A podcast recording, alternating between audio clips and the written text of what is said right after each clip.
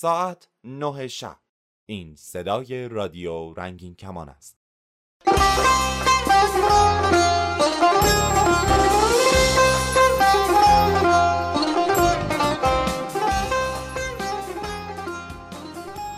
این پخش آزمایشی برنامه رادیو رنگین کمان رادیوی همجنسگرایان، دوجنسگرایان، ترنس ها و همه رنگین کمانی های فارسی زبان است.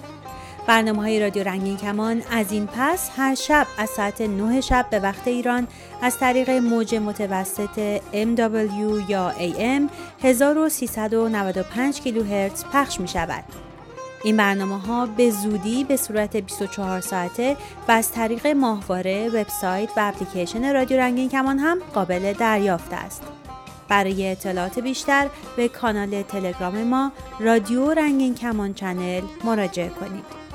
لطفا دوستان خود را از این راه تازه ارتباطی باخبر کنید.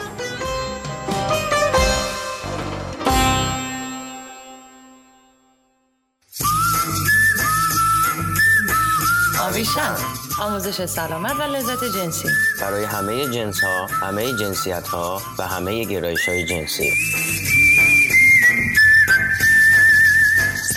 دوستان عزیز من آویشن آموزشگر حرفه‌ای سلامت و لذت جنسی هستم.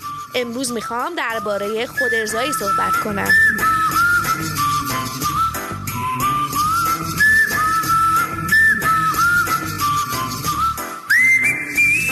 آدرس وبسایت ما avishanx.com در تلگرام و اینستاگرام و فیسبوک ما را با شناسه X آویشن X پیدا کنید.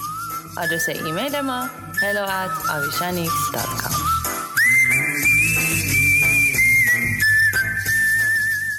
وقتی نوبت به خودارضایی می‌رسه اکثر ماها خاطرات و نظرات و احساسات مختلفی در این باره داریم. خودارضایی یه تصمیم شخصیه و فقط خود شما تعیین کننده این هستین که چطور و به چه اندازه و تحت چه شرایطی خودارضایی می‌کنیم با این وجود در این زمینه باورهای نادرست زیادی وجود داره که می‌خوام بیشتر بهشون بپردازم و بعدش هم چندین تکنیک مفید برای خودارضایی رو براتون توضیح میدم.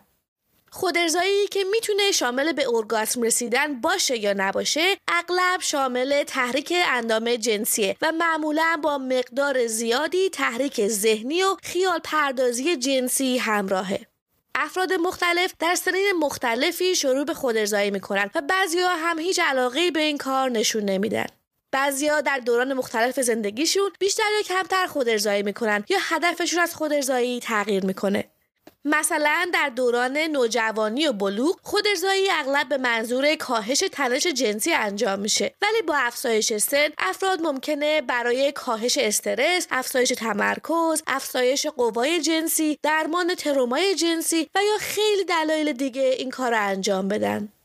بدن افراد مختلف واکنش های متفاوتی به خودارضایی نشون میده و فقط خود شما می‌تونین این تغییرات و واکنش ها رو مشخص کنین. خودارضایی نه تنها می‌تونه به شما کمک کنه تا واکنش جنسی بدنتون رو بهتر بشناسین بلکه می‌تونه در بهبود روابط جنسی با شریک های جنسیتون هم خیلی موثر باشه. خودارضایی فقط برای افراد مجرد یا بدون شریک جنسی نیست و خودارضایی کردن لزوما به معنای عدم علاقه به برقراری رابطه جنسی و یا کاهش علاقه جنسی به شریک هم نیست. خیلی افراد حتی ممکنه تصمیم بگیرن تا به همراه شریکشون خودارضایی کنن و یا قبل بعد و حتی در میان سکس خودارضایی کنن.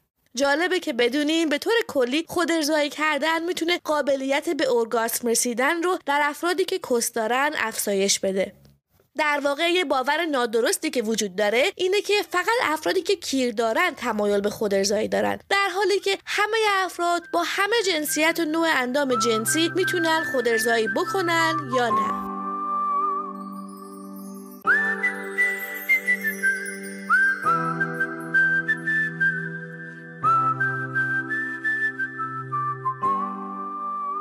متاسفانه اطلاعات نادرست در مورد خود ارزایی زیاده و اغلب افراد در مورد انجام این کار یا احساس گناه می‌کنن یا شرم.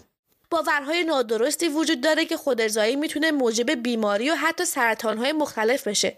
نه تنها تا حالا هیچ رابطه مستقیمی بین بیماری خودارضایی پیدا نشده بلکه تحقیقات زیادی نشون دادن که لذت جنسی چه از طریق خودارضایی و یا با یه شریک شرکای مشتاق می‌تونه به کاهش احتمال ابتلا به بیماری های مختلف از جمله سرطان پروستات و دردها و عفونتهای رحمی کمک کنه. خب حالا که خیالمون راحت شد خود ارزایی به ما آسیبی نمیرسونه بریم سراغ چند تا تکنیک که می‌تونه کیفیت خود ارزایی رو بالا ببره. اول از همه خوبه تا جایی که میشه شرایطی با آرامش رو برای خودتون مهیا کنید. می‌دونم که برای خیلیامون امکان خلوت و تنهایی کامل شاید نباشه ولی خوبه تا جایی که میشه در خود ارزایی عجله نکنین.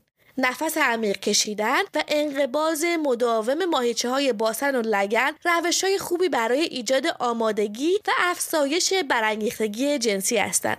مثل هر رابطه جنسی خوب دیگه ای شما می‌تونین خودارضایی رو با تحریک مناطق حساس بدن خودتون شروع کنید مثلا تحریک نوک پستان ها به افزایش برانگیختگی جنسی خیلی کمک می‌کنه با اینکه هر کسی شیوه خاص خودش رو برای لمس اندام جنسیش داره معمولا استفاده از مایع لیز کننده می‌تونه موجب افزایش لذت جنسی بشه. اگه همیشه از یه شیوه برای خودارضایی استفاده می‌کنین بدنتون می‌تونه به اون شیوه عادت کنه و قابلیتش برای لذت بردن از روش های دیگه کم بشه. برای همین هم خوبه که هر چند وقت یه بار کارهای مختلف رو آزمایش کنین. مثلا اگه به تماشای پرن در هنگام خودارضایی عادت دارین سعی کنین تا بدون پرن هم خودارضایی کنین. یا اگه همیشه برای خودارضایی روی تخت خواب دراز می‌کشین سعی کنین تا خودارضایی به حالت نشسته یا مثلا در حمام رو تجربه کنین. امروزه اسباب بازی های جنسی ضد آب هم وجود دارن که شما می‌تونید ازشون در حمام استفاده کنین. شما حتی می‌تونین با تنظیم حرارت یا فشار آب به لذت جنسیتون اضافه کنین.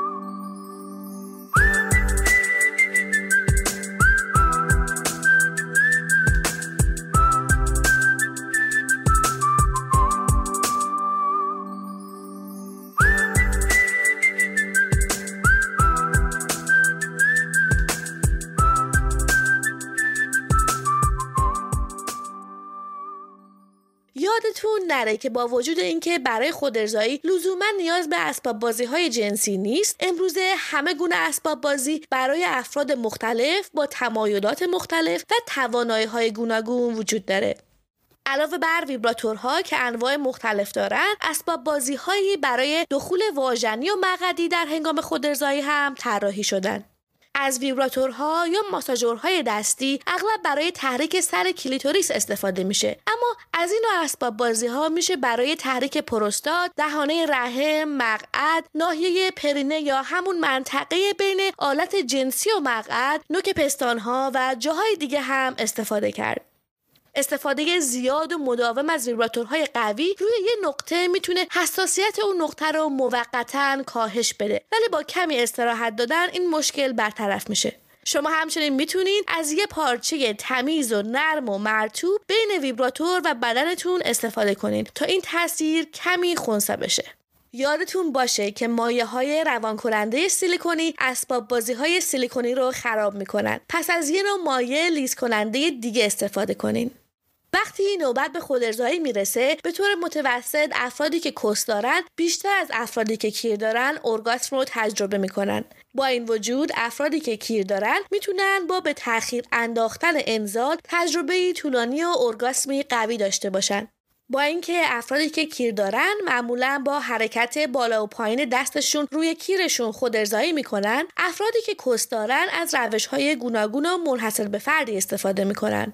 مثلا بعضی افراد دوست دارن دو تا انگشتاشون رو به صورت یک V در بیارن و در دو طرف کلیتوریس به بالا و پایین ببرن. بعضی دیگه از یک یا دو انگشت برای مالیدن سر کلیتوریس استفاده می‌کنن و بعضی های دیگه هم دوست دارن ناحیه بین مجرای ادرار و کلیتوریس رو تحریک کنن. در هر صورت امیدوارم که همیشه یادتون باشه که خودارضایی دوست شماست و همیشه همراه شماست. تا برنامه آینده روز و شبتون هر جا که هستین پر اشتیاق و دلاتون پرزوق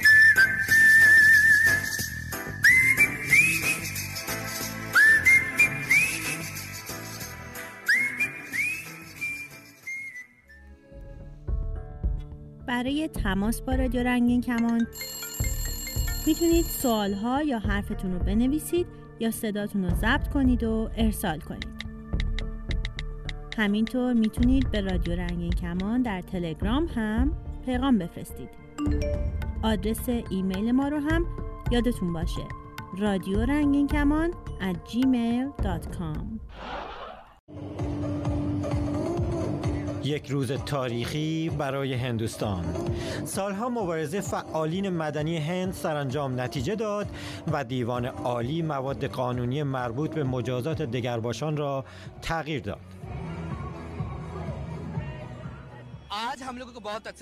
امروز حال خوشی داریم۔ انگار روز عیدمونه۔ امروز ما به استقلال دست پیدا کردیم۔ قبلا مثل اسیرایی بودیم که تو این کشور گیر افتاده بودیم اما حالا استقلالمون رو جشن می‌گیریم. به این ترتیب رابطه افراد همجنسخواه دیگر در این کشور که دومین کشور بزرگ جهان است جرم محسوب نمی شود تا پیش از این همجنسگرایان ممکن بود با مجازاتی تا ده سال زندان روبرو شوند. اصلاح ماده قانونی 377 اکنون به همجنسگرایان حقوقی برابر با دیگر شهروندان می دهد. از همین روز که جامعه دیگر باشان هند این روز را جشن گرفته است.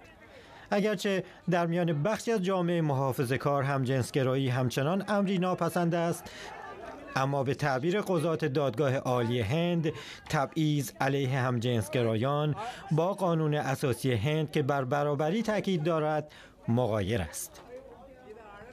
در ماده 377 قانون جزایی هند که از دوران استعمار بر مانده بود همجنس خواهی جرم تلقی می شد پس از سالها مجادله بین دولت، مجلس، دادگستری و گروه های فشار در سال 2013 دیوان عالی بار دیگر به اجرای این قانون اصرار ورزید اما پس از درخواست باشان و حامیانشان تصمیم نهایی برای تغییر آن در سال 2016 به دیوان عالی هند ارجا شد.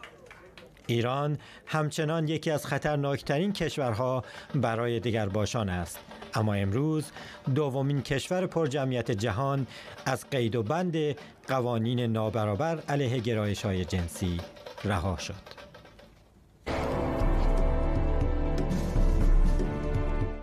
من کسرا. من بهادر. سلام. به گیشه این هفته خوش اومدین. سایت بازفید از مردم خواسته بود عادتهای اشتباهی که باید در روابط ترک بشن رو باهاشون به اشتراک بذارن. به نتایج جالبی هم رسیدن. به چند موردش اشاره می‌کنیم شاید برای شما هم جالب باشه. اولین موردی که بهش اشاره شده ساختن حسابای مشترک در شبکه های اجتماعیه و اینکه اصولا داشتن حساب مشترک یا استفاده از یک اکانت در خیلی جاها کار درستی نیست. و افراد باید استقلال خودشون رو هم داشته باشن.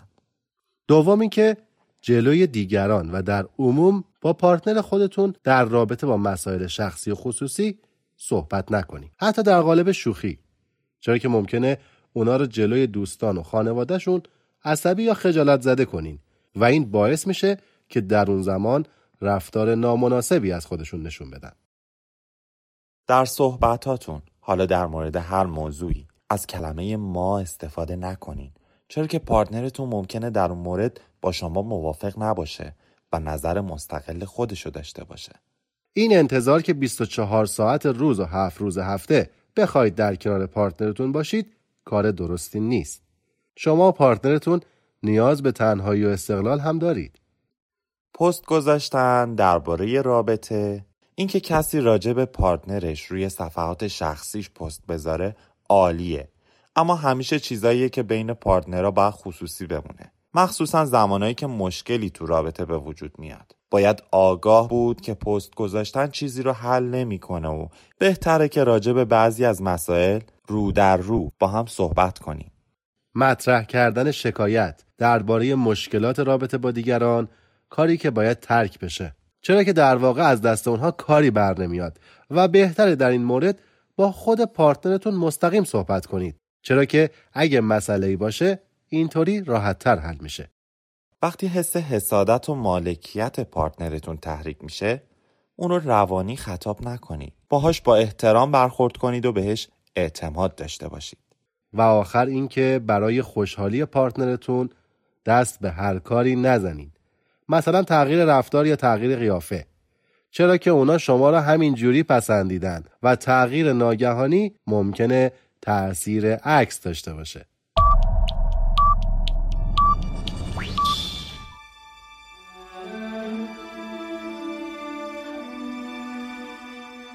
The Normal Heart یا قلب معمولی یک فیلم تلویزیونی درام محصول کشور آمریکاست که توسط رایان مورفی کارگردانی شده و به مدت 130 دقیقه عرضه شده است. در تابستان 1981 ند ویکس که یک مرد آشکارا همجنسگرا از نیویورک است برای جشن تولد دوستش کریگ به خانه ساحلی در جزیره فایر آیلند پاینز سفر می کند. دوستان دیگری هم از جمله مایکی مارکوس و بروس نیلز که رابطه خود با کریگ را به تازگی آغاز کرده هم همراه آنان هستند. کریگ جوان است و سالم به نظر می آید. اما در حین پیاده روی در ساحل کریگ احساس سرگیجه می کند و به زمین می افتد. و در سکانسی بعد در حالی که شمع‌های کیک تولدش را فوت می کند شروع به سرفه هایی پیاپی می کند. هنگام بازگشت به نیویورک ند مقاله‌ای در نیویورک تایمز با عنوان سرطانی نادر در میان چهل و یک همجنسگرا می‌خواند. پس از بازگشت به شهر او دکتر اما بروکنر را ملاقات می کند. پزشکی که بیماران زیادی را که به طور غیر منتظره با علائم این بیماری نادر درگیر بودند ویزیت کرده است. به نظر می رسد همه موارد این بیماری در مردان همجنسگرا بوده است. بروکنر ند را معاینه می کند و می‌فهمد که او علائم بیماری را ندارد. او از ند می خواهد که به او کمک کند تا سطح آگاهی عمومی درباره این بیماری را در جامعه همجنسگرایان بالا ببرد.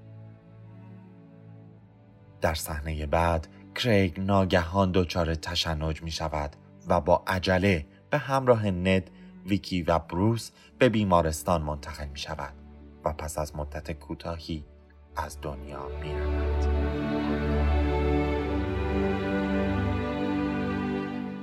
بروکنر هرچند شواهد قطعی برای اظهاراتش ندارد ولی معتقد است که این بیماری یک بیماری مقاربتی است و همجنسگرایان باید برای مدتی از رابطه جنسی پرهیز کنند تا بیماری به افراد جدید منتقل نشود.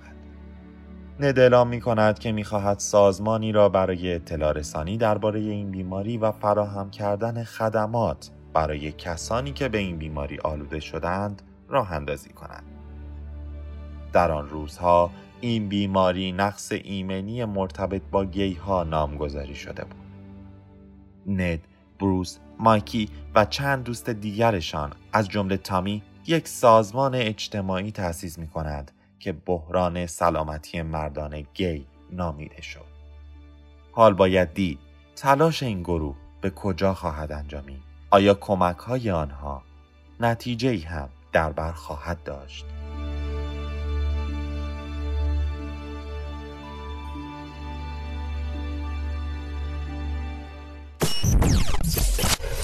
و حالا نوبت می‌رسه به چهره هفته. و چهره منتخب این هفته کسی نیست جز الن تورینگ. الن متیسون تورینگ زاده 23 ژوئن 1912 ریاضیدان دانشمند رایانه منطقدان فیلسوف زیست ریاضیدان و رمزنگار بریتانیایی بود. تورینگ به عنوان پدر علم محاسبه نوین و هوش مصنوعی شناخته شده است و مهمترین جایزه علمی رایانه به افتخار وی جایزه تورینگ نام گرفته است. وی همچنین دارای نشان ویژه سلطنتی انگلستان و نیز عضو پیوسته کالج سلطنتی بود. تورینگ به کمک ماشینی که تورینگ نام نهاده بود فرمولاسیون موثری برای روش الگوریتم و محاسبه تهیه کرد. با کمک آزمایش تورینگ سهم موثر و محرکی در زمینه هوش مصنوعی ارائه شد. او سپس در آزمایشگاه ملی فیزیک مشغول به کار شد. در سال 1948 به دانشگاه منچستر رفت تا روی منچستر مارک یک کار کند که به عنوان اولین کامپیوتر حقیقی دنیا شناخته شد. در طول جنگ جهانی تورینگ در مرکز کدشکنی انگلستان مشغول بود و برای مدتی مسئول بخشی از آن شد. بخش مربوط به تحلیل نوشته های رمزی نیروی دریایی آلمان. او چند روش برای شکستن رمزهای آلمان ها ابداع کرد. در سال 1952 به صورت اتفاقی همجنسگرایی وی کشف شد. در آن سالها همجنسگرایی در بریتانیا جرم و بیماری روانی شناخته می‌شد. در دادگاه طبق قانون مخیر شد بین زندانی و اختگی شیمیایی یکی را انتخاب کند که وی دومی را انتخاب کرد.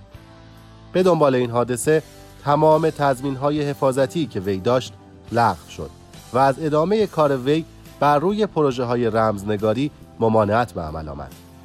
تزریق مواد شیمیایی برای یک سال ادامه داشت و عوارض جانبی بسیاری از جمله رویش پستانها برای وی بر جای گذاشت. گفته می شود که این دوره درمانی در ابتلای النتورینگ به افسردگی شدید نیز موثر بود و همین مشکل روانی بود که سرانجام به خودکشی او در جوان سال 1954 منجر شد. کالبوت شکافی علت مرگ را مسمومیت با سیانور یافت و پلیس مرگ را خودکشی اعلام کرد. در سال 2009 گردآوری امضا برای درخواست بخشودگی آلن تورینگ که در سال 1952 به جرم همجنسگرایی محکوم شده بود در بریتانیا آغاز شد. روز 24 دسامبر 2013 با عنوان مصوبه برخورداری آلن تورینگ از عفو سلطنتی به امضای ملکه بریتانیا به قانون نیز تبدیل شد. جامعه رنگین کمونی ما هم به داشتن چنین دانشمندی افتخار می‌کنه. گیشه این هفته هم به پایان رسید. ممنون که همراه ما بودید. تا سلامی دوباره هفته آینده رادیو رنگین کمان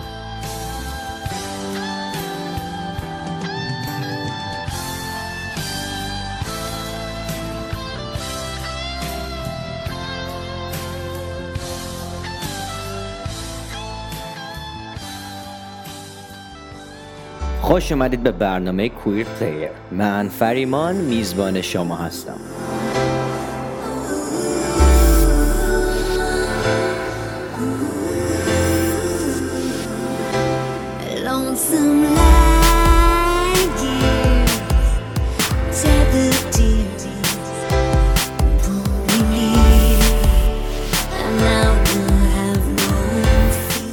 دنی مینوگ بعد از ده سال جدایی از دنیای موزیک حالا با آهنگ گلکسی برگشته. آهنگی که خواننده محبوب سیا براش آهنگسازی کرده.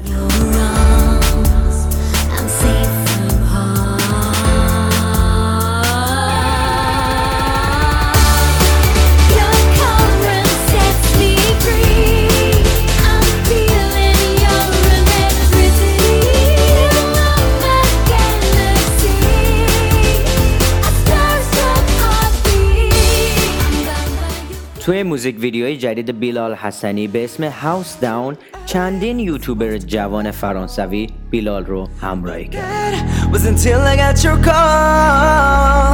Oh, I wish to party all night long. Tonight, I won't be alone. I'm gonna let you touch my body, let you put your hands on my body. I'm getting freaking excited about you and me. Let you feel me, baby. Let you make my heart go crazy. But I hope you know we're dreaming, baby. Tonight, I'm gonna put my body on yours. Not gonna care of anything anymore.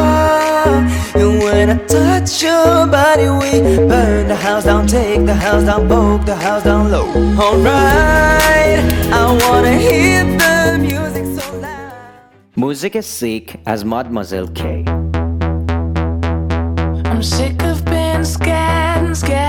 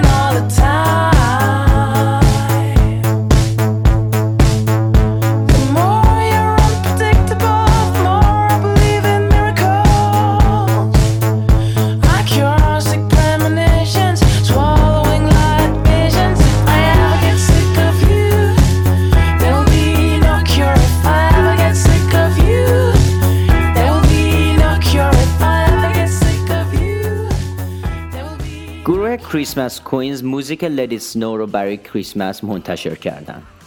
این کویرها دسام تور امریکا و یوکی خودشون رو شروع می‌کنن.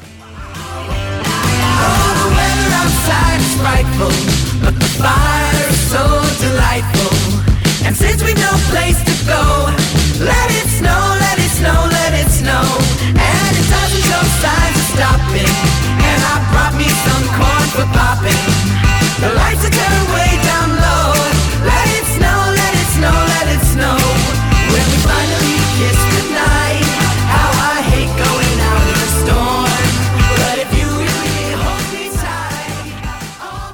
موزیک کیپ می کامینگ از گروه سوپر فروت این گروه تمام اینترنت رو از موزیکاشون این روزها پر کرده Listen, lead me on and you change your mind.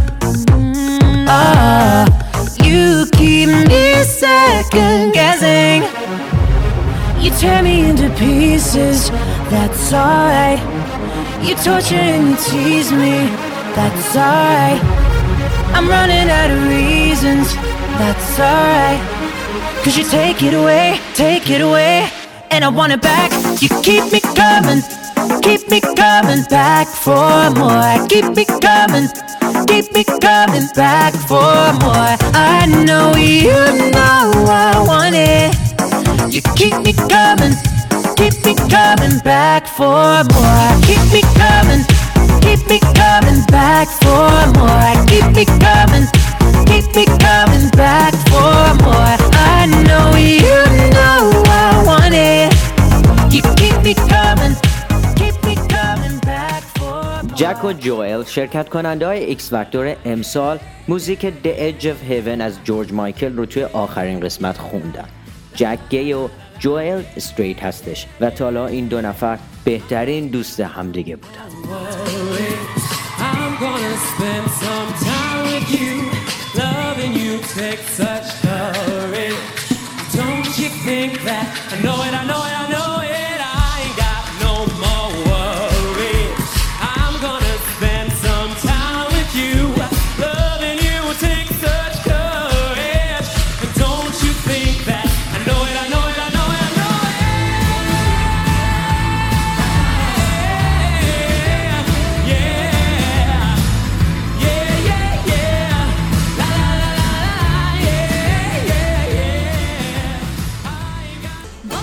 موزیک جدید Hercules and Love Affair به همراهی روژ مری به اسم Rejoice منتشر شده. فکر کنم همه آهنگ Blind از این گروه رو شنیدید و اگر هم نشنیدید بهتون پیشنهاد می‌کنم که برید و گوش کنید. تا هفته دیگه خدا نگهدار.